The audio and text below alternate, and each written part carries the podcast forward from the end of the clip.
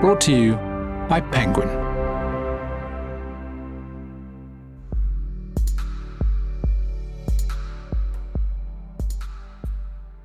So even though those weapons already exist and they are already being sold by companies and advertising their autonomous killing capabilities, politicians and the general public still think that killer robots are something that only exists in science fiction. Hello and welcome to the weekly Penguin podcast, the place where we explore how our brilliant writers and artists get inspired through a series of special objects that they have chosen. I'm Nihal Arthanayake and I'm speaking remotely, of course, from my living room where I have a microphone precariously balanced on the armrest of my sofa. My guest today has advised Number 10 and the United Nations about the risks of AI. He is a professor of computer science at the University of California, Berkeley. His best-selling book, Artificial Intelligence: A Modern Approach, is taught in over 1,300 universities around the world. And in his latest work, Human Compatible, he looks at how AI works, how it has a huge capacity to improve our lives, and what we must do to stop the machines from taking over. Professor Stuart Russell, welcome to the show. Thank you. It's nice to be here. It's great to have you here on the Penguin podcast. Now, you have chosen some objects that have inspired your work, which includes a programmable calculator from 1975 and a piece of classical music, and we'll find out more about those in a moment. But first, I guess I could ask you the question, why didn't you choose the CDC 6600 as one of your objects? Good question, yeah. So the CDC 6600 was the computer at Imperial College. I think it was the biggest university computer in Britain at the time and was probably about 1 million times less powerful than a supercomputer today. But at that time, it was considered enormous. And I went to Imperial College every week on the bus with an enormous box of punch cards, which was a chess program that I had written. So that was the first real AI program that I wrote. But the Sinclair Cambridge Programmable Calculator was where I learned the whole idea of a program. And as soon as I understood what a program was, even though I'd never heard the phrase AI, I figured I could try to make this programmable device do something intelligent. Let's now go to your first chosen object, and that is this vital piece of equipment, a Sinclair Cambridge Programmable Calculator. Tell us why this plays such a special role in your life and you had to have it as one of your objects today. So this was my introduction to computer science. This was the first thing I ever got my hands on that could be programmed, that you could get this thing to do anything, or at least anything that could be expressed in 36 keystrokes. I found this completely fascinating. Because, except for the limit on size of 36, even within that limit, there's a sort of vast, sort of astronomical numbers of possible programs that you could write. And you're just limited by your imagination. Later on, when I understood this idea of the universal machine, which came originally from Alan Turing's paper in 1936, right? The idea that one machine can effectively do anything that any other machine can do, any other computing machine. So the laptop that I have in front of me, I can, by typing, right, I can produce software which can translate from Chinese into Swedish. I can type some more and then it will, put pictures of the Titanic on the screen and have the waves slosh around and make everything wet. I can, simulate all the details of a space mission to Mars. I can model the folding of proteins inside the cell, just by typing. It's an amazing thing that computer science has given us. And that was the device that made me understand that. What effect, Professor Russell, has Hollywood had on governmental policy around the world and popular opinion about artificial intelligence? Almost invariably, the Hollywood plots with AI involve machines that somehow become conscious. They sort of wake up and develop their own free will, and they start doing things that are not in their programming.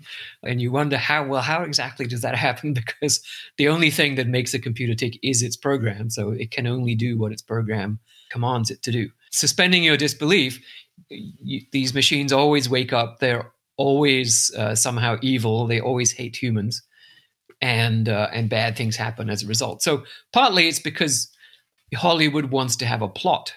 And, you know, it's hard to have a plot when your computer is just processing the weekly payroll in the way it's supposed to do. And no one's getting that script commissioned, are they? Let's be real. I don't think so, no.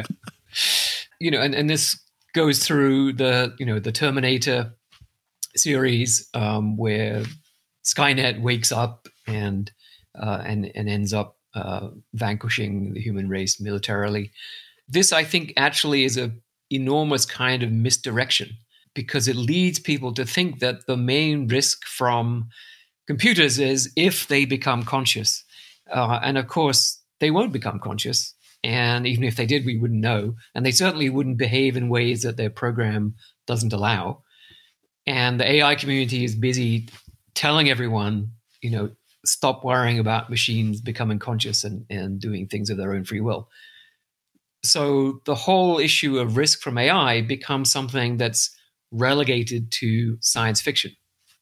And the same issue even applies to autonomous weapons, which, I mean, the autonomous weapons use AI to carry out their lethal mission. These are weapons that have enough AI on board that they can go out and find human targets and kill them without being directed by human pilots in the way that drones are. So even though those weapons already exist and they are already being sold by companies and advertising their autonomous killing capabilities, politicians and the general public still think that killer robots are something that only exists in science fiction. And we only have to worry about them if they become conscious, like the Terminator robots. And otherwise, everything's fine. So we've got this situation where people think that something that is real and already exists actually only exists in science fiction.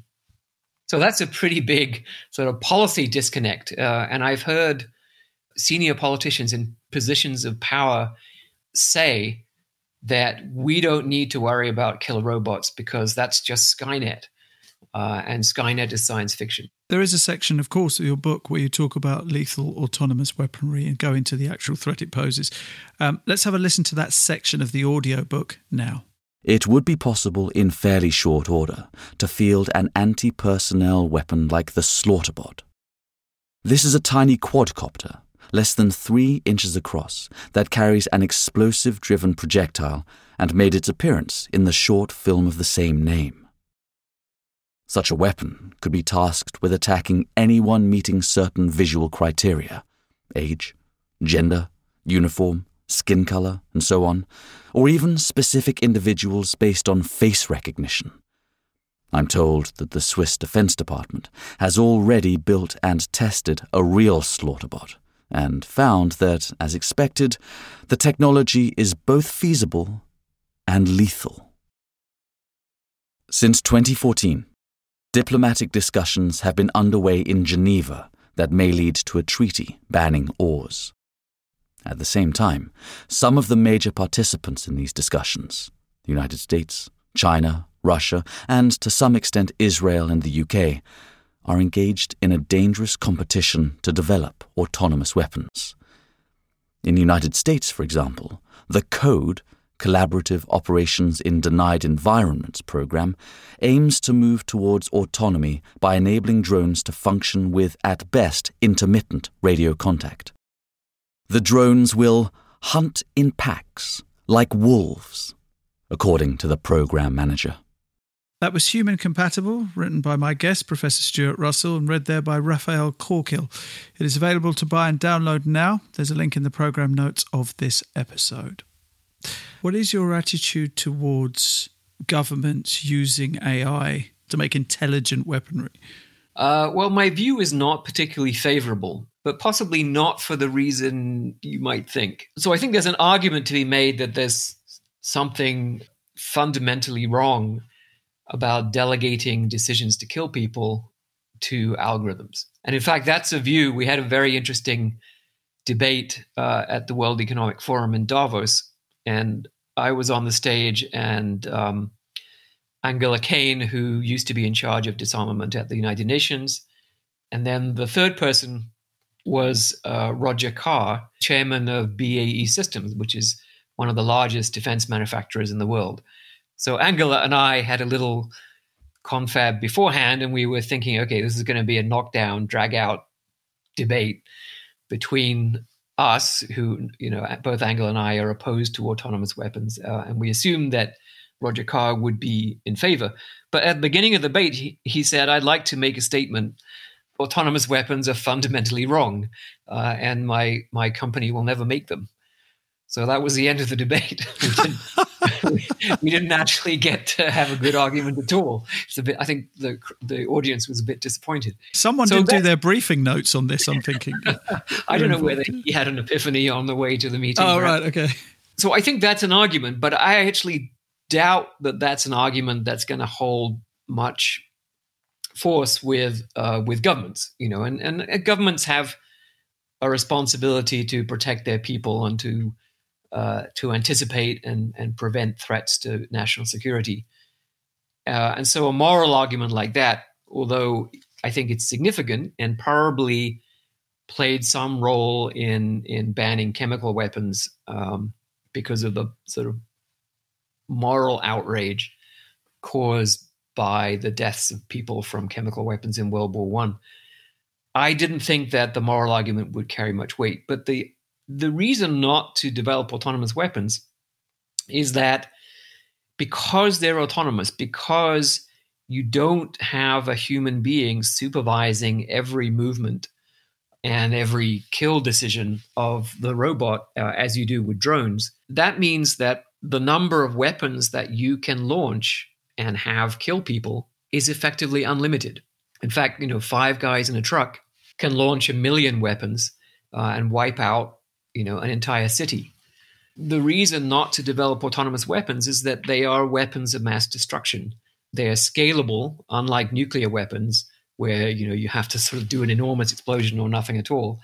You can have 10 or 100 or 1,000 or 10,000 or 100,000 or 1 million autonomous weapons.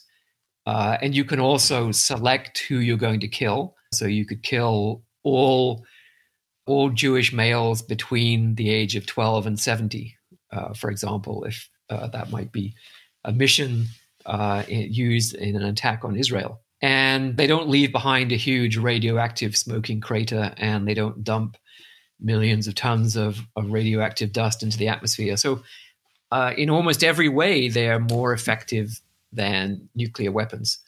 And they're cheap, and they're very easy to proliferate. So why we would want to create such a class of weapons of mass destruction, which would be the ideal weapon for non-state actors and for rogue nations, I just think it would be a terrible idea from the point of view of national security. A historical point, you know, and this was essentially the same argument that was used to convince the United States to abandon their biological weapons program, which was a huge research and development program in the 1960s. And then they realized that, oh, if they succeeded in this research and development program, they would create a cheap, commoditizable weapon of mass destruction, which would probably end up being used against the United States. And so they said, you know what, this is a really stupid idea. Let's not do it. And I think that that applies to autonomous weapons, at least the kind that can be manufactured in very large numbers and used against human beings. Let us, Professor, go back 10 years to a time where you were on the Paris metro and you were listening to some music. And can you go to your next object? So to give a little bit of background, I was on sabbatical in Paris and I had joined a choir. I had no musical training and all the other people in the choir were, you know, music professors and voice teachers and so on. So I was constantly behind. Every metro journey I took in Paris, I would get out my headphones and my music and try to learn. And the piece we were doing was Agnus Dei by Samuel Barber, which is a transcendentally beautiful piece of music.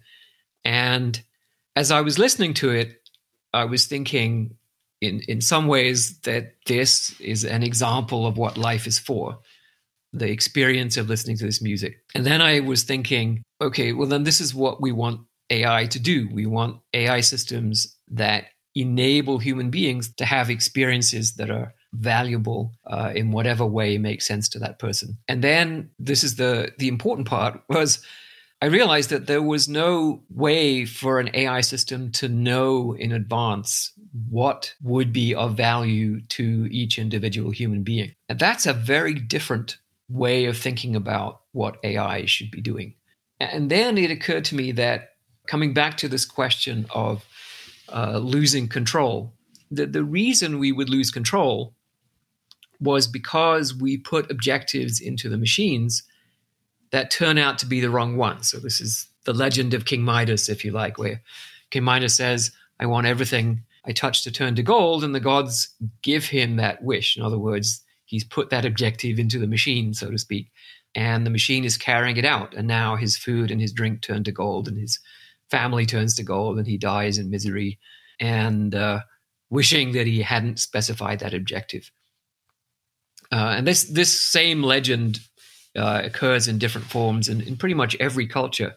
We know that we are absolutely terrible at specifying objectives, and that's how we would lose control to AI, by giving them objectives and then being unable to prevent the machines from actually carrying out these objectives. So if we do AI this different way, where we don't give them objectives, where the machine has to function knowing that it doesn't know what our true objectives are, then maybe that could actually solve that problem, that maybe we would never lose control because we are always the ones with the objectives and not the machines. Let's go on to your next object, which is a book. Now, why have you chosen this book? So the Thinking Computer was the first AI book that I ever read. So it was the one that introduced me to all the ideas of AI that existed in the late 1960s. I had already been trying to get my programmable calculator to be intelligent. Unfortunately, the biggest program you could write was only 36 keystrokes long. So you could take square roots, which I thought was very cool, but couldn't do much AI. Anyway, the book opened my eyes to the fact that there was already a whole discipline that had grown up that planted a seed in my mind that at one day I might become an AI researcher. Almost all of the techniques in the Thinking Computer are now obsolete. There's very little in there that has survived the test of time. And I think that says something about how difficult AI is, that the first 20 ideas people had about it turned out to be wrong. Professor, what are the fundamental questions that people in your field want answered? So the question since the beginning has been, how do we act successfully in the real world? By the time that we had computers during the Second World War, we actually had a pretty well-defined notion of what we mean by successful behavior in the real world, behavior that achieves the objectives that the entity has. And in AI, the big question then was, well, how on earth do you actually produce that behavior? And when we looked at even relatively simple problems like playing chess, we found that actually it's incredibly difficult. So for most of the history of the field, it's been, how on earth do we get them to stop being completely stupid and start choosing actions that actually are effective? I feel my role as a parent is much the same as that. But, children learn pretty quickly. Yeah, they do. We've actually now, as it turns out, been able to build learning machines that in some ways outdo what children can do in learning. So, for example, DeepMind made their DQN system, which is sort of wakes up as a newborn baby, has never experienced anything of any kind. And it sees the screen of a video game. I mean, literally the screen of the video game. It doesn't have access to the internals of the game. It just sees the screen and the score. And in a few hours, it learns to be basically superhuman expert at all of the Atari video games. And if a newborn baby did that, you'd be calling for the priest to have an exorcism. We've also been able to make robots that, within a few hours of being born are able to learn to stand up and to learn to walk and to learn to run, and do that much faster than human babies can do. So we have made an enormous amount of progress over those 70 years. And this is bringing me and others to ask the following very simple question, which we probably should have asked much more insistently, much longer ago, which is, what if we actually succeed? What if we are able to create machines that act successfully in the real world, which is what we've been trying to do all along? Successfully and autonomously, or successfully within the parameters that we set for it? So autonomy for computers does not mean that they start doing things separate from what their program tells them to do. They're always going to be following what their program tells them to do. So for AI systems, autonomy means largely the capability to go beyond what the designer knew about the environment and about how to behave in that environment. For example, for a tic-tac-toe program or noughts and crosses program for our British audience, the designer can solve noughts and crosses in advance and just provide a table of solutions. So whenever the noughts and crosses are in this configuration, this is the right move, and you can either guarantee a win or at least a draw in all cases. So that would be a completely non-autonomous program because the program itself is not working out how to play the game. The designer has worked out how to play the game and has simply put the answer in. And we see similar things with, self-driving cars. When a self-driving car sees a pedestrian in front of it and it's going forward, or a pedestrian behind it and it's going backwards, it stops. And that's because the designers have built in a rule that says stop if you see this situation. The car itself doesn't know why it's doing it. It doesn't know that people don't like to be run over. It doesn't know that if it keeps going, it will run over the pedestrian. So it's acting for reasons that it itself has no knowledge of or understanding of. So autonomy would mean that increasingly all of its actions are guided by knowledge that it has learned during its life, so to speak, rather than being based on what the programmer put in at the beginning. So we would like both. Right? We would like the system to be very successful at achieving all of its objectives, and we would like it to be autonomous because for two reasons. One is that relieves us of the enormous burden of solving every problem in the world in advance and putting in the solutions. And it also means that the AI system can function successfully even in environments that we are unfamiliar with as designers.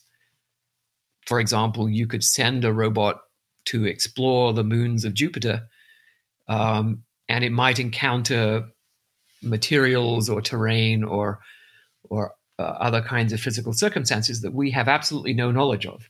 And you would want it to be able to then learn how to function, right? How to climb up slopes that are made of frozen oxygen or something like that we simply don't know how to do. And it will have to learn how to do it. And if it's autonomous, then it can do that. And that's part of what we mean by intelligence.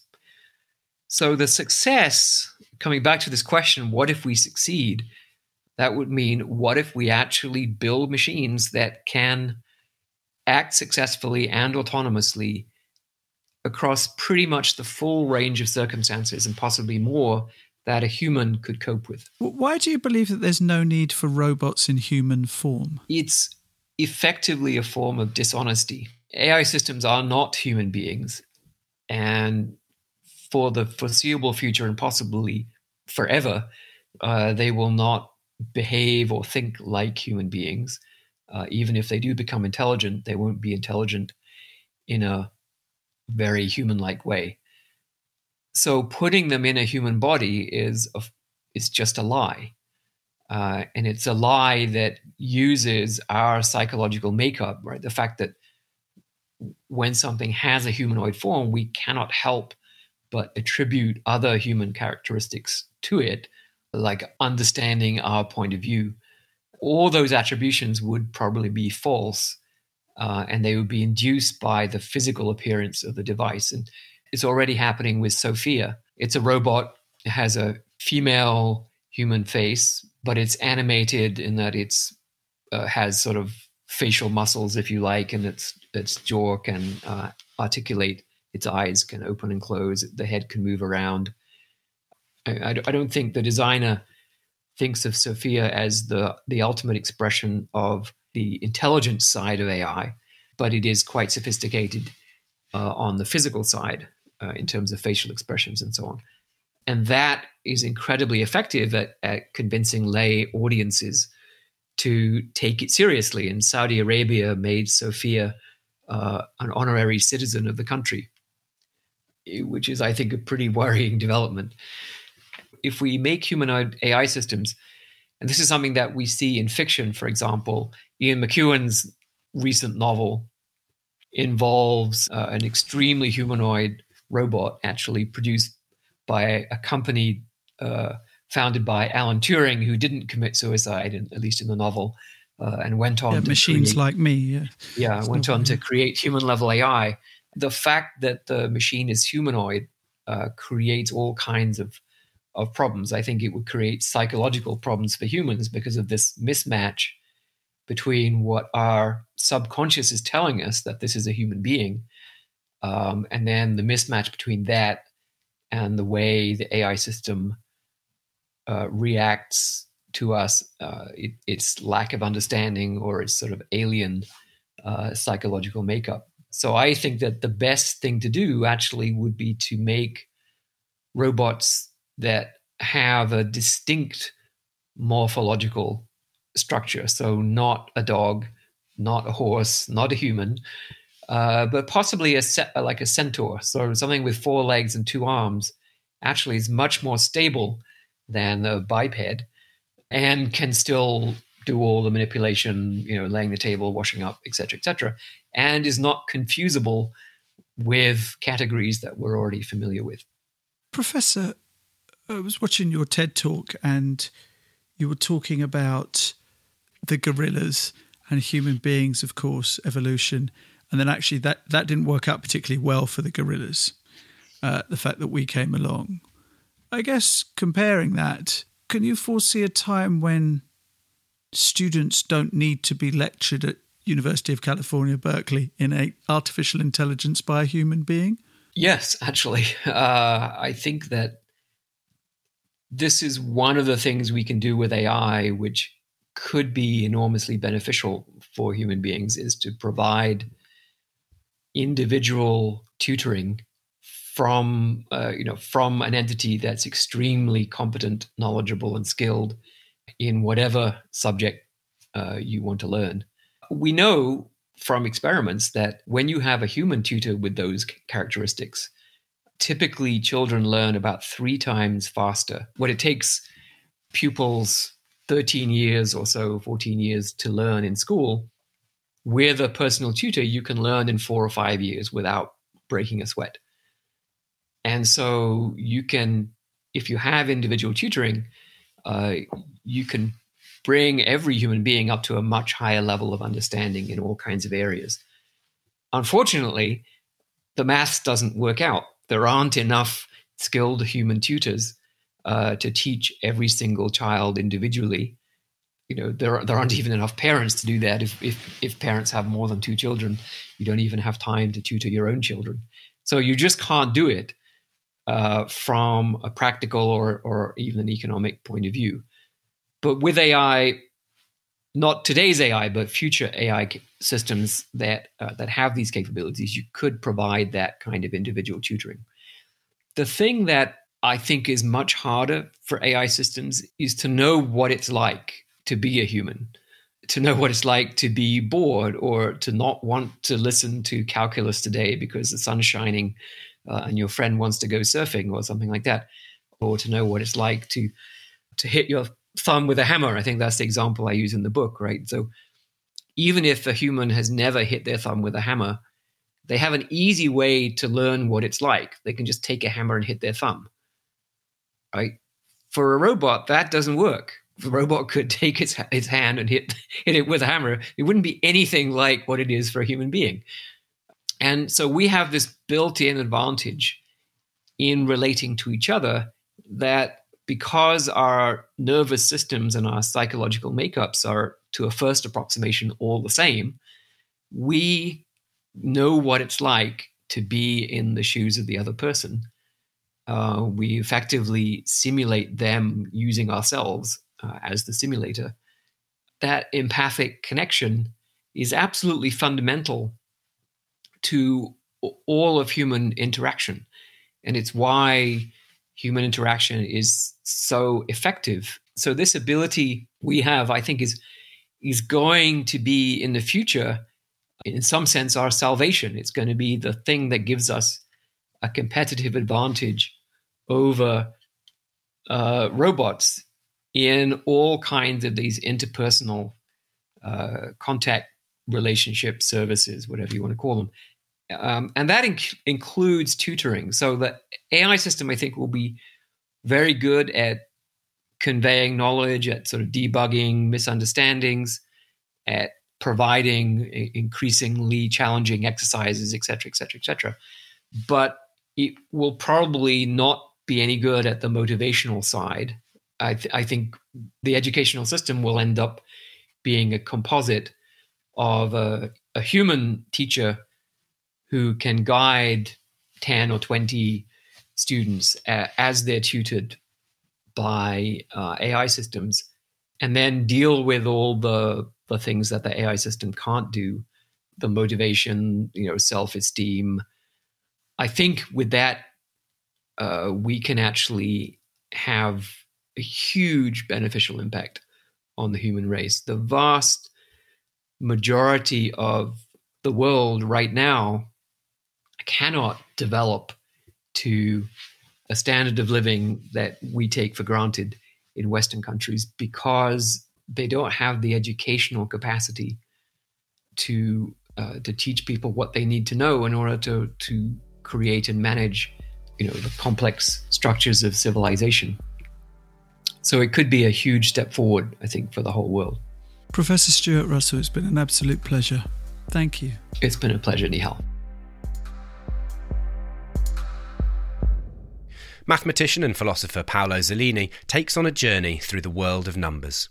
A brief cultural and intellectual history of mathematics, we're presented with the paradoxes of ancient Greece, distant concepts, and our own fascination with algorithms. On the one hand, there are real, present things.